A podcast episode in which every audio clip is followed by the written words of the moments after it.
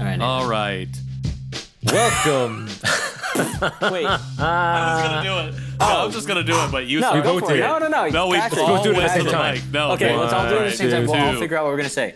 Welcome to the Janchi Show. That was so slow. I'm your host, Patrick. Oh, wait. We're not all going to say our individual. Oh, you're doing it now. That's pretty good. Ah, dang it. All right. No, anyways, you lost it. You were doing well, but you lost it. You're listening to The Janchi Show, hosted by three Korean-American adoptees diving headfirst into what it means to be adopted, Korean, American, and more. And now, here's your hosts, Nathan, Patrick, and KJ. Welcome back to The Janchi Show. This is another episode of your favorite podcast about Korean adoptees and adoption. Okay. Oh, I'm going to go there. Yeah, we're going there. It's your favorite. We're okay. But we are back. I am one of your hosts, Nathan Nowak, along with awesome co-hosts KJ and Patrick. Why is that Patrick, funny? The dictator of the podcast. Is it because I hesitated when I said that? Yeah, I didn't know what else you're gonna add after awesome. Oh. But I mean, it worked. It was fun. Awesomely awesome. How about that? Perfect. How you guys doing? Perfectly acceptable. Perfectly perfect. Acceptable. Perfectly perfect. Well, I don't know about all that. Well, perfectly prefect. We are the Janchi Show. We are. If you haven't ever listened to our show, welcome. We will tell you briefly, Patrick, what does Janchi mean? So Janchi, as we use it to define the show's title, The Janchi Show. I don't know why I just said all that. But Janchi means to celebrate together, usually over food. Traditionally, it is a coming together to just be in community and kind of catch up and share with your family and your friends, which is what we do on the podcast. We come together to celebrate all of our different identities, all of our shared heritages, and we usually do that with a food or drink or snack item, and also sometimes a guest. And we've had a lot of really good guests, a lot of really good food and drinks, and yeah, we're not stopping yet. We got lots more to explore and a lot more people to talk to, so... but sometimes we don't talk to anybody. Sometimes we just do a little solo show and we just... talk amongst ourselves. Yeah. Speaking of not talking to anybody and talking amongst ourselves, we have a live show coming up at the end of the month. Super excited over in LA. Doing our best to make things safe and fun and exciting. And we outdoors. We're really looking forward to it.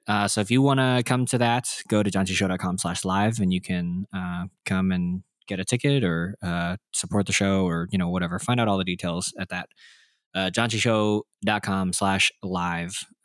Or you can say this isn't for me and hit the back button and just don't even fill it out. Yeah. We have a lot of people coming. I mean, we have more than 10, but less than 50. So. I just told people not to come for the show for some reason. Yeah. Thanks, Patrick. Well, yeah. It's reverse marketing. I get it. Okay. Yeah. Reverse psychotic marketing. Classic. Okay. It's like when you have a really long line outside of a club, people are like, "Ooh, I want to go there, but I really don't want to stand in line." That's funny. And then you go talk to people and you're like, "Oh, what are you in line for?" And you're like, "Nothing. I just love being in lines." So maybe we should just let all the people stand in a line when they come out for the event. A person that just goes and stands in long lines and then just is there to be in line. I just love queuing. I just love queuing and talking to people. This is going to be amazing. What's your deal? I'm pretty sure that's a story beat in the Gilmore Girls, A Year in the Life. I'm like 80% positive that that's true. That gonna need you to look that up. I don't know. Somebody tweeted me and fact check me. Yeah. Well, so today we're doing something a little bit different with our solo show because the Olympics are on, and we wanted to take a minute and talk about what it means to. I think especially for me, what it means to watch the Olympics, be a part of this global moment as third culture kids, as people who are Korean and American and exist in kind of that third space, especially I think with it being in Tokyo. I don't know, for me, obviously, it's just like a stone's throw away from our home peninsula. And so there's a lot of cultural analogs to Korea and yeah. So just curious, have you guys been watching the Olympics? What's been your experience with the current Olympics or Olympics previously? I love the Olympics. I'm very happy that they are still holding it this year and they're doing it safely, or safe as they can. And I've been really enjoying watching all the news about it, and just the fact that Japan being so, I know it's such a great country in the way that they do things. They're very systematic. They're very, detailed, and just little things like people joked about it at the beginning. It's like, we're sleeping on cardboard, but it was because they were made of cardboard beds that were, better for the economy and, not wasteful. And I even saw the report that the medals were made from recycled laptops and phones, the medals and that. So I thought that was really cool. But yeah, I just really enjoy watching the competitions and the I guess what would you call it? The nationality, patriotism. I don't know. What am I saying here? The national pride. National pride. Yes, thank you. The support of your own country. And, for us, I think we're kind of rooting for two countries, right? I don't know. Do you guys root for South Korea when you watch the Olympics?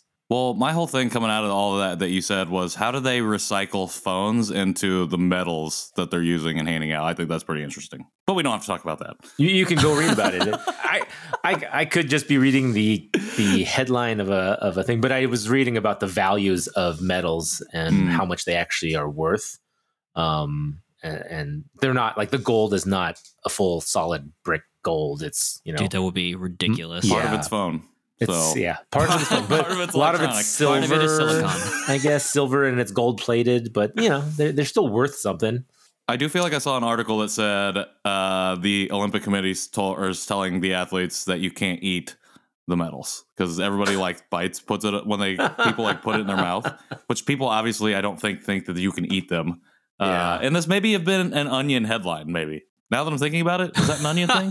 That's true. Yeah, I could have swore I saw it on CNN or something, but it very much could have been from the Onion. To be fair, these medals do kind of look like a wrapped chocolate, like a York peppermint patty kind of thing. So I think the medal came first, though. I think the chocolate was emulating the medal in that way. Anyways, to Nathan, to answer your actual question, which came first, the chocolate or the medal? To answer your actual question, I've always kind of... I don't know. I think I was hyper patriotic back in the day and would always root for America. And then I think there was one year where South Korea women's soccer was really good, I think. And I don't know if they won in the Olympics but I think they were playing really well. I remember that being the year that I rooted for both and then would kind of start doing that. And I think I have kind of the same now. I'm more rooting for the individual athletes versus necessarily rooting for the U.S. or for Korea. And I think that honestly kind of speaks to that in-betweenness of being an adoptee for me specifically. And just, I don't know, just thinking about it in that way. I hadn't really thought about it before, but yeah, kind of rooting for the individuals involved. I messaged one of my friends who is Japanese and her parents are immigrants. And I was like, is your family very into the Olympics or are they whatever about it? Like, do you feel anything... special about it being in Tokyo? Do you care more if you don't, because we weren't friends by the time the last Summer Olympics were around, and so I didn't even know her, so just I have no idea where she stood on the Olympics, but just curious on her take, especially because I know that she's wrestled with some of the same things that we have about we're for her, she's a generation removed, but whatever, we're removed from kind of our ethnic roots, and so being raised in America but having ethnic roots, being a part of the Asian diaspora, and thinking about so how do you go about navigating kind of this thing is interesting. So just curious to see her take. And she was like, yeah, I don't know whether I should root for Japan or for America. And I was like, oh, you should just root for Japan in English and root for America in Japanese. There you go. But I think that's something that you see that playing out in the headlines of Naomi Osaka going and playing for Japan. And people are like, well, you lived in America your whole life. Why would you do that? And it's well, she's still Japanese. Just because she was raised in America doesn't immediately remove your ethnic heritage. And that's, again, something that just I felt was very parallel And I guess maybe because I've been watching a lot of like Naomi Osaka stuff lately, but just really thinking about how outside forces can easily conspire to like remove you or pieces of you just because it suits what they want it to suit. And, you know, it's like when you, I don't know, it's weird to see it. I guess it's not weird, but really it's weird to be cognizant and aware of that in my own self and then see it play out in these like huge name athletes on a global stage. Yeah, absolutely. Well, and I think the same thing and opposite, you know, with Suni Lee and Yul Moldauer, like here are two Asian American gymnasts. One is Hmong American, the other is a CAD like us, you know. And so just thinking about those blended identities, and even like now that my Instagram has become very Asian adoptee centric in my feed and stuff, and thinking about that, like how much pride there is, and like extra pride I feel now when an Asian American achieves greatness, you know, versus like, I don't know, like Caleb Dressel or Katie Ledecky in swimming. And you're just like, I mean, that's cool. Hooray, you know. But then, yeah, there is just kind of this extra nuance of, I guess, kind of that fourth, I don't know if you can call it a fourth culture, but like that subculture of Asian America, right? And so I think it's just it is an interesting kind of way for me to navigate how I think about the Olympics. Like on the one hand, I watch it because I have live TV, which I have not had before. Lucky. I mean, it's bundled into the rent, so I had it whether or not I had a choice or not. But like, so like I watch it, but then also I somehow care less about it. Like I feel like this whole year for me, I feel less patriotic because I've been given a more critical worldview to think about America just in the past 18 months. And certainly the way that I am moving through being an American and thinking through, I think as much as Asian Americans are thinking about what it means to be American, like we're all kind of thinking about what does it mean to be American. And so I don't know. I just think that sports events kind of draw out a unique level of that question. Very true. Yeah, I think the other thing too for me is, especially over this last year, being on this journey of like understanding my identities and really understanding how narrative plays into a lot of the ways that public opinion is shaped. I know I posted about this last week, but I've been seeing more because there's like, I think I've counted 4 American adoptees who are in the Olympics, and at least one in Canada. And I think there are even more who are competing this year. And I think that's awesome. And obviously, like we said, you know, or as I said, rooting for the individual as opposed to necessarily more nationalistic rooting. I think with everything that I've been thinking about in terms of how we talk about adoptee experiences, really worrying about how the adoptee experience is going to be talked about post these Olympics. I think we're already seeing that in certain articles about Margaret McNeil and Jordan Wendell, where it's very much the playing into the savior narrative and really the super positive aspects of adoption that, I don't know, I think that we've been, or at least I have been trying to push back against a little and just shining a light on the other stories, you know. And like something that we do on the show is like, we tell stories from all across the spectrum. And so really, you know, it worries me because it's fuel for the fires of the things that continue to perpetuate the positivity. And I'm not saying that you can't be positive, but it's easy to point here and say, this is the right way because these are Olympians and look at where they've made it. And it seems more detrimental when you try and say, well, my experience hasn't been like that, and you get put down for being, you know, angry or ungrateful or whatever. And so I think that that's something else I've been looking at in terms of the Olympics this year in particular, is just what are those narratives that spin out of the stories of the individuals that are competing, specifically for the adoptees. Yeah. Yeah. Well, especially with the Toyota commercial with Jessica Long, the Paralympian. Oh, yeah, you know, exactly. And so like seeing that every other commercial break just makes me like, this is annoying. And I mean, it's a good story for her. It's not certainly not everybody's story. And also like Jessica doesn't even say anything. You know what I mean? So I shouldn't say Miss Long doesn't even say it. Not like we're on a first name basis, but yeah. So I think that does add some just like I don't even know, like, if I'm being honest, I don't even know what I think or what I believe. And it still makes me bristle, I guess. Just, I wish that it was different. I wish that the narrative was different. And I don't know that the Olympics are a place at all to talk about adoption, you know? Right. Like, why is that even? Exactly. Why is that something that's pushed through and saying, hey, because I know you got to like talk about your backstory and your origin or whatever. And I realize that at the end of the day, that's going to play into it. That's always going to be talked about. But it's not like, if this person wasn't saved from here, like, this is impossible. They never could have been this. You know, it's like, it takes away from the individual's agency as like an athlete, as like, this is what you work for to do and accomplish. But it also puts down all the other people who do get adopted, who don't have the positive experience. You know, and that's the side of the story that we're not hearing, that we never hear. So that's just where my worry lies in that.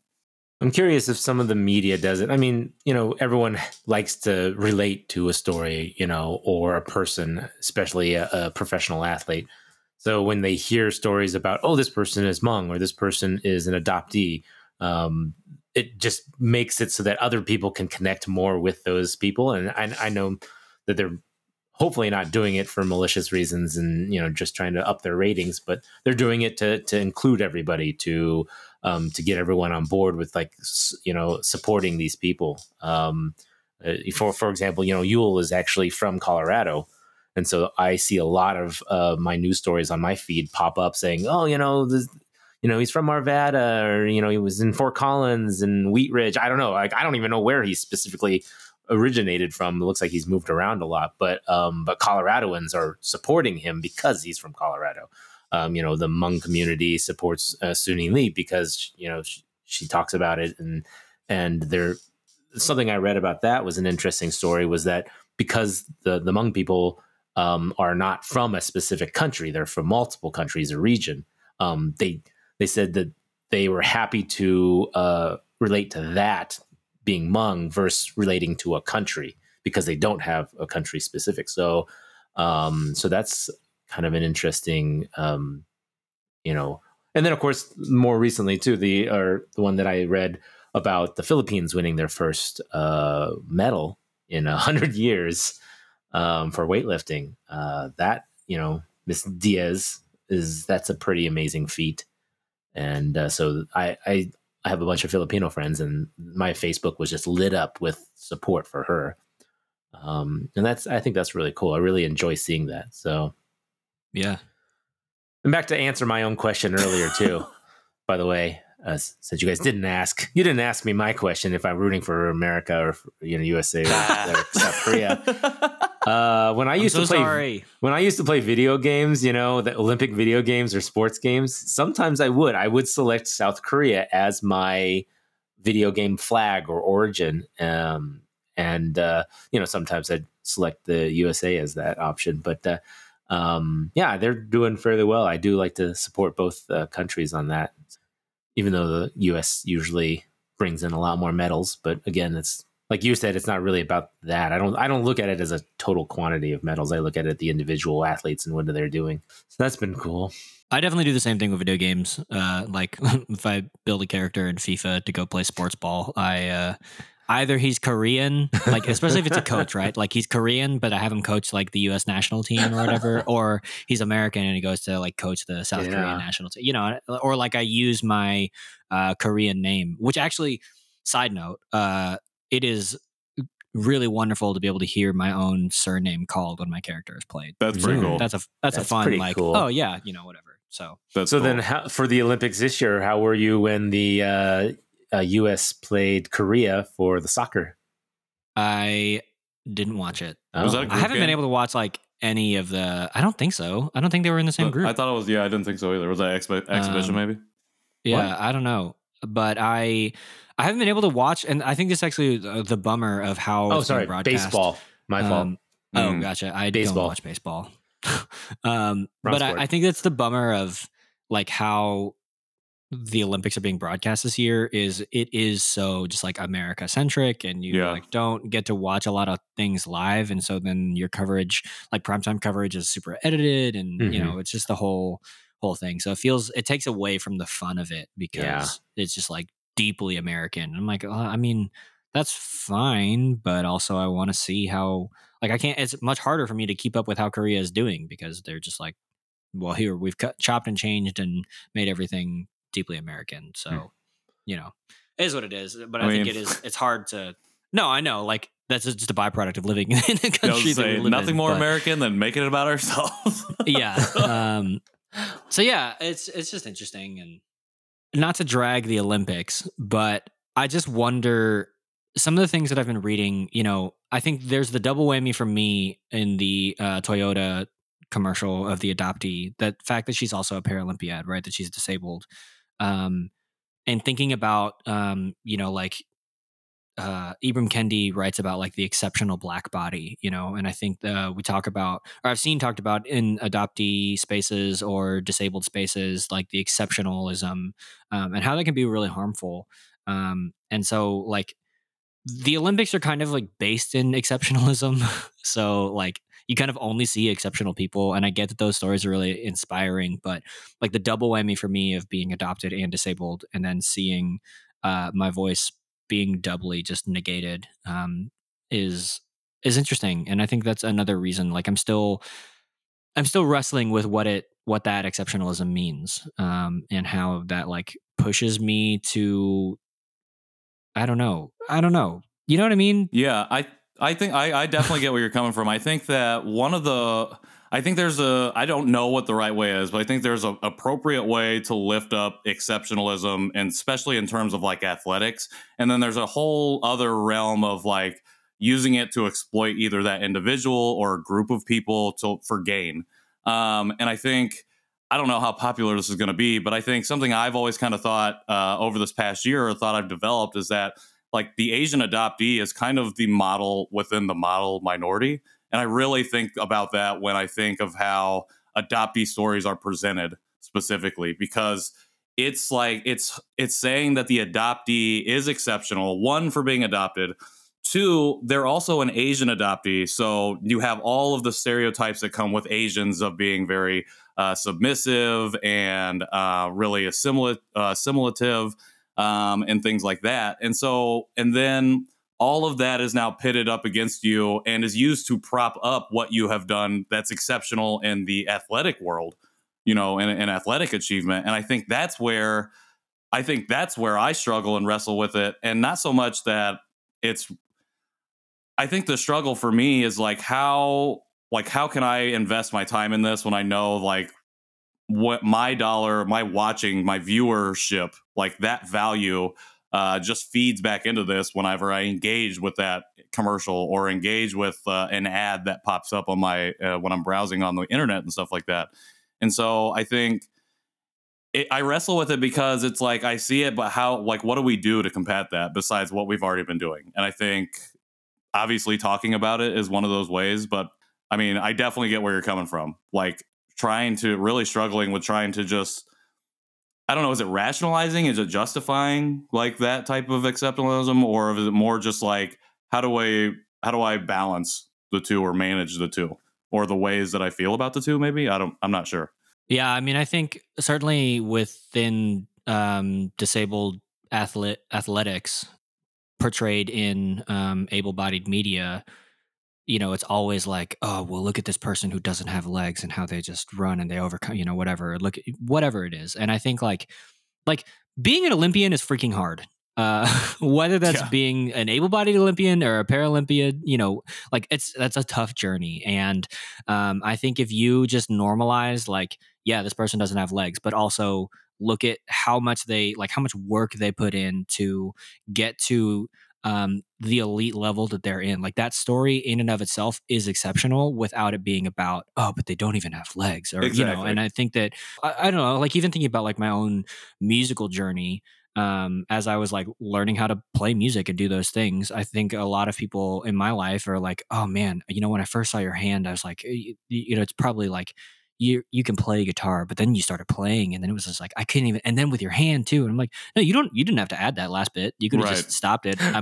You think that I'm a good guitar player and that would have been fine, you know, but like adding that last bit, it's just like, people already say, you know, like they, oh, I wish I could play guitar. And then like, and I can't even imagine, like, you don't need to, it's just, it's hard for everyone. Like it's the same amount of work. Like my work is no different than your work. I can't imagine learning to play guitar with 10 fingers. So, you know, like, but you don't see me making you exceptional and whatever. So I think it is interesting. And so I think the part of me that bristles then about the adoption is that implied like, well, she would have had a terrible life if it weren't for adoption. Mm-hmm. Like, you don't know. I mean, maybe she would have, but also maybe she wouldn't have, you know, and who knows? Yeah. And it does just kind of make the parents are like, you could save a child. I'm like, I mean, exactly. Yes.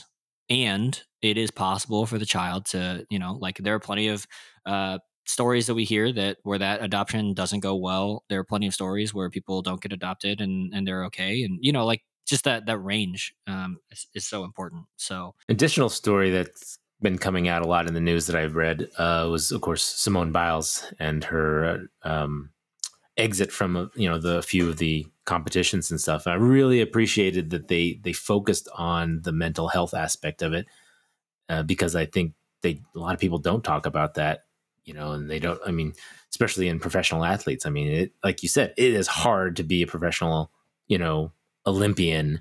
I wouldn't call it a professional, I guess, just to be an Olympian, right? Just to be, you know, so good at any sport. And then to think about the pressures and stuff that you have to live up to. Yeah. Mental health is going to be very important. And that they talked about it, I feel, more this time than I've seen in the past. What have you guys been reading about that? Well, I mean, I think, I think being an elite level or professional level athlete is definitely one thing that comes with the pressures. Simone Biles is walking around at age 24 with the greatest of all time title and one of the greatest Olympian gymnasts that has literally walked the planet at 24. And then she's like, I need to take a break and we're going to sit here and rail against her for doing that. Like that completely blows my mind. Like I almost can't even wrap my head around it. The same thing with Naomi Osaka. Like you cheer someone on to get to the top. And then as soon as you see them break under the pressure, even once, like it's immediately you call the dogs. And I just don't understand it, especially for fathers of daughters. How could you sit there and like criticize someone, a young girl, for being like, the pressure of the world stage is too much? And not only that, for Simone Biles, she's going through the Larry Nassar shit, that she's going through injuries, trying to do that, and then trying to come back to the Olympics 4 years later and compete at the same level. I mean, I freaking have mental breakdowns just walking through my house sometimes, and I don't have cameras or people constantly digesting that. And she is not only that, she's Black. So she's got to deal with all of the extra oppression, all of the extra attention being on that specific quality for no other reason than people hate it. And I hate to say that, but that's just the world that we live in. And for me, I mean, it's just, honestly, it's made me super furious because it honestly reminds me when Jeremy Lin broke into the NBA with the Knicks. I'll never forget. I think it was the first game that he played bad. And I just happened to be on ESPN, and the article title that came out said "A Chink in the Armor?" ? Mm-hmm. And it was up there for about 5 minutes, and they took it down. And I just remember thinking, and this was before I even started thinking about myself as Asian, like what the heck? Like what is this? And that's Jeremy Lin just like coming up out of nowhere, out of Harvard, playing his way into the NBA, then dominating. And he did it for, in that time period, very short stretch of time.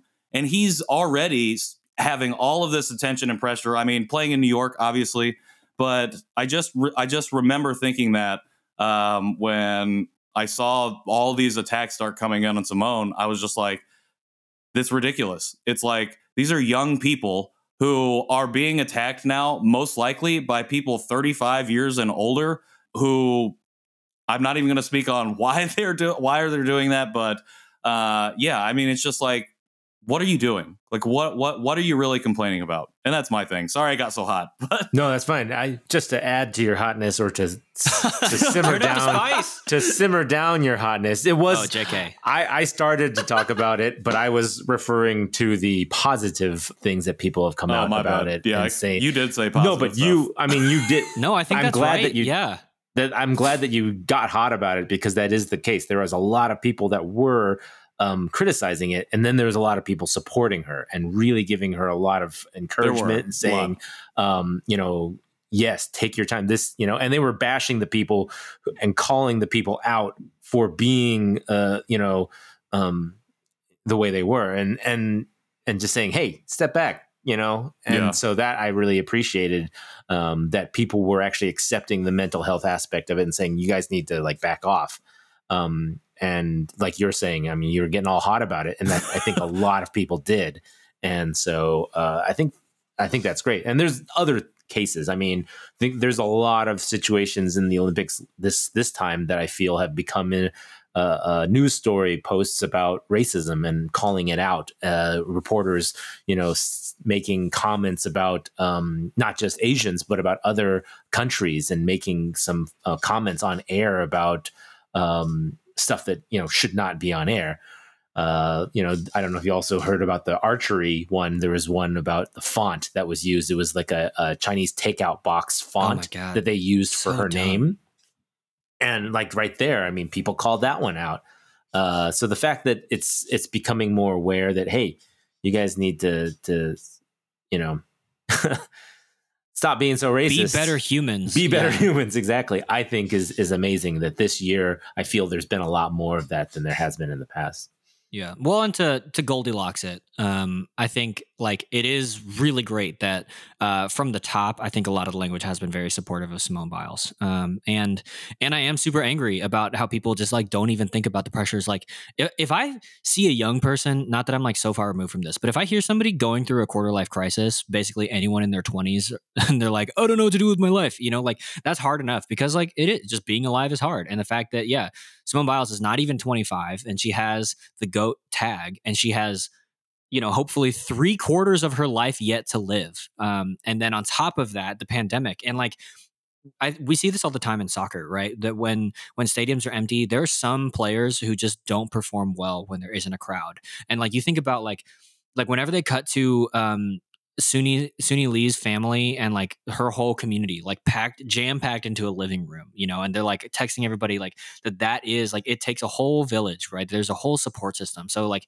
I think that Simone Biles being the competitor that she is, maybe she just needs that whole atmosphere, and losing that has like kind of offset her mentally, that like to just say that like, oh yeah, like the first world is coming out of the pandemic, or whatever, the developed, I don't know what the better way of saying that is anymore, but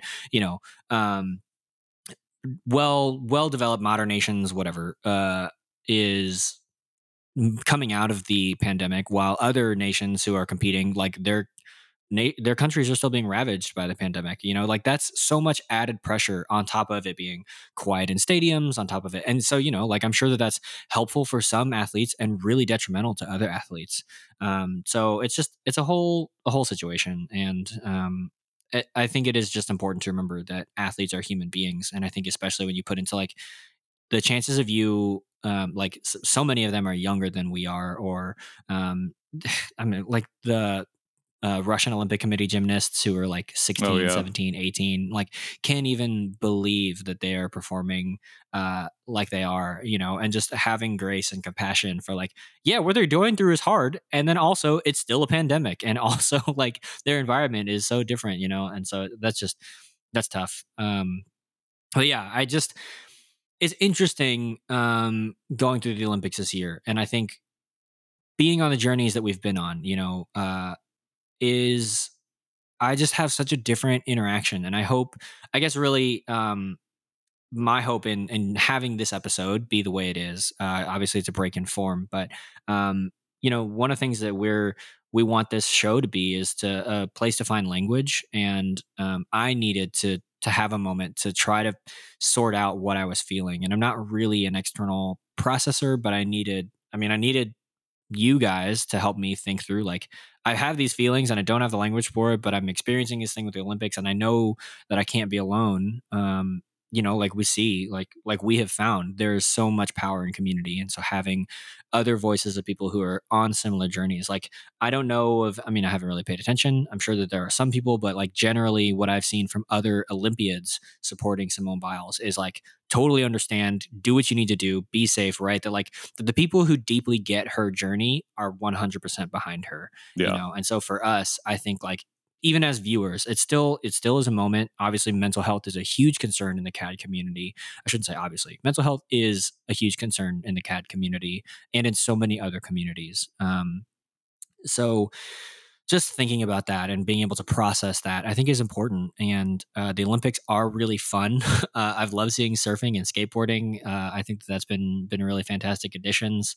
But I think that it allows us to have a critical moment in how we think about the culture, how we think about how we want to navigate and push for change in this land that we live in, and this land that we have a complicated, unique relationship with. And then also how we celebrate, you know, South Korea. If we celebrate South Korea, or like for me, generally, I root for like USA, then Korea, then England. Those are like kind of my fallbacks, just because England is another English speaking country. I don't know. You know what I mean? It's just like, it is what it is. So maybe Canada is there at some point. So yeah, thanks for talking with me about this. If you have any further thoughts on this, I'd love to hear it. Yes, I have one serious question. Favorite sport in the Olympics? What is it? I mean, I love gymnastics. I love beach volleyball. I'm going to say those are my top two. I like swimming. I like baseball, but not Olympic baseball. I like basketball. I think the Olympics and basketball is very interesting. It's his favorite sport. But yeah, I'll say swimming. Swimming is fun. I'm not a good swimmer, but I do like watching the swimming in the Olympics. You? I enjoy the obscure sports. He likes table tennis. Yeah, obviously. Table tennis, obvious. That's of course, that's always fun to watch. We've been watching the speed climbing, and that's cool. And some of just the synchronized diving, just some of the ones that you're normally not watching. And there's a few more. Taekwondo, because my son is in Taekwondo, which really, when you watch it at a competitive level, it is just foot fencing. But but it's very interesting to see some of these competitions. I mean, they're so amazing, and I mean the speed climbing. If you haven't watched that, go watch a clip. It looks like they're flying.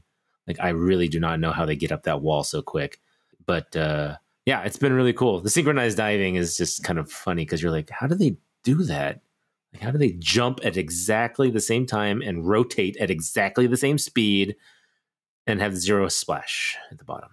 I will say I was watching fencing the other day, and it was very entertaining. Had no idea what was going on. Every moment I felt like I understood what was happening. It was like something happened. I was like, nope, that's not what they were doing there. Dude, I took fencing in college, and it is hard. I believe it. Even at a very basic amateur level with that foil, particularly foils, because they're so flimsy. I'm just like, this, how do you even do anything? I know, how are they tapping? Like, you know, you have to make contact to make the points, right? But yeah, but sometimes it looks like they hit them and they're not like, how do they, because the person is like hitting the thing and saying right. It, right? Yep. There's not, because I thought it was sensors at first, but it's not sensors. That's just super weird.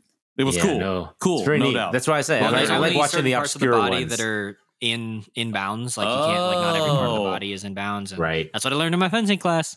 Yeah, it's wild. See, the commentators terrible. I'll say this, Olympic Committee, your fencing commentators did not share anything about what was going on, so get that short up.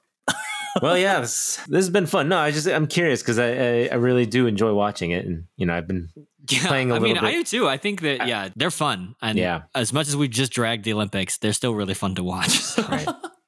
It's fun to watch sport and people that are good at their sport. All right. Exactly. Well, this has been the Olympic Chat with the Janchi Boys. I hope that you enjoyed it. Like I said, we're thinking about what we can change to, shift to as we move into year two of the Janchi Show.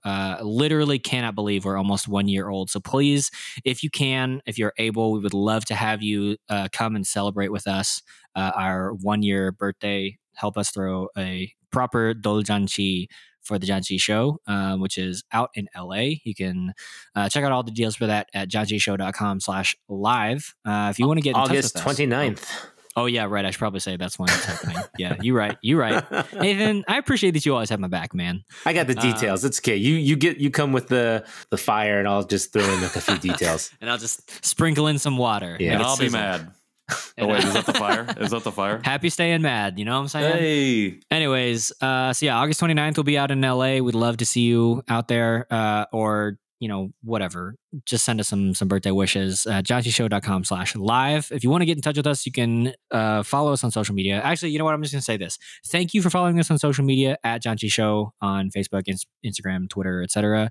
Thank you for sending us an email at JanchiShow@justlikemedia.com. We love being able to read those emails and hearing from people. Thank you for leaving us a review and a rating on Apple Podcasts. That means a lot to us and helps other people find the show. And thank you so much for telling a friend about our show, and even if you had to lie to them to say like, hey, this is, you know, whatever, whatever gets them there, I appreciate it. Yeah, so thank you for really just for spreading the word and supporting us. It absolutely means the world to us. And I don't know, I hope that we would go forever, and the fact that we're coming up on year one, the close of year one, really means a lot to me. So seriously, thank you. You can find us individually at our social handles, which I will give out right now for myself. I am at KJ Rilke on all of the social platforms. And Nowak. At and Nowak. And Nowak at all places. No, I don't know. And Nowak on Instagram. You know, I'm Nathan Nowak on Facebook. And I'm at Patrick in the World on Instagram is where you can find me. Yeah. That is it for this week's episode. Thank you so much for listening. We will see you next week. Until then, Janchi Heyo.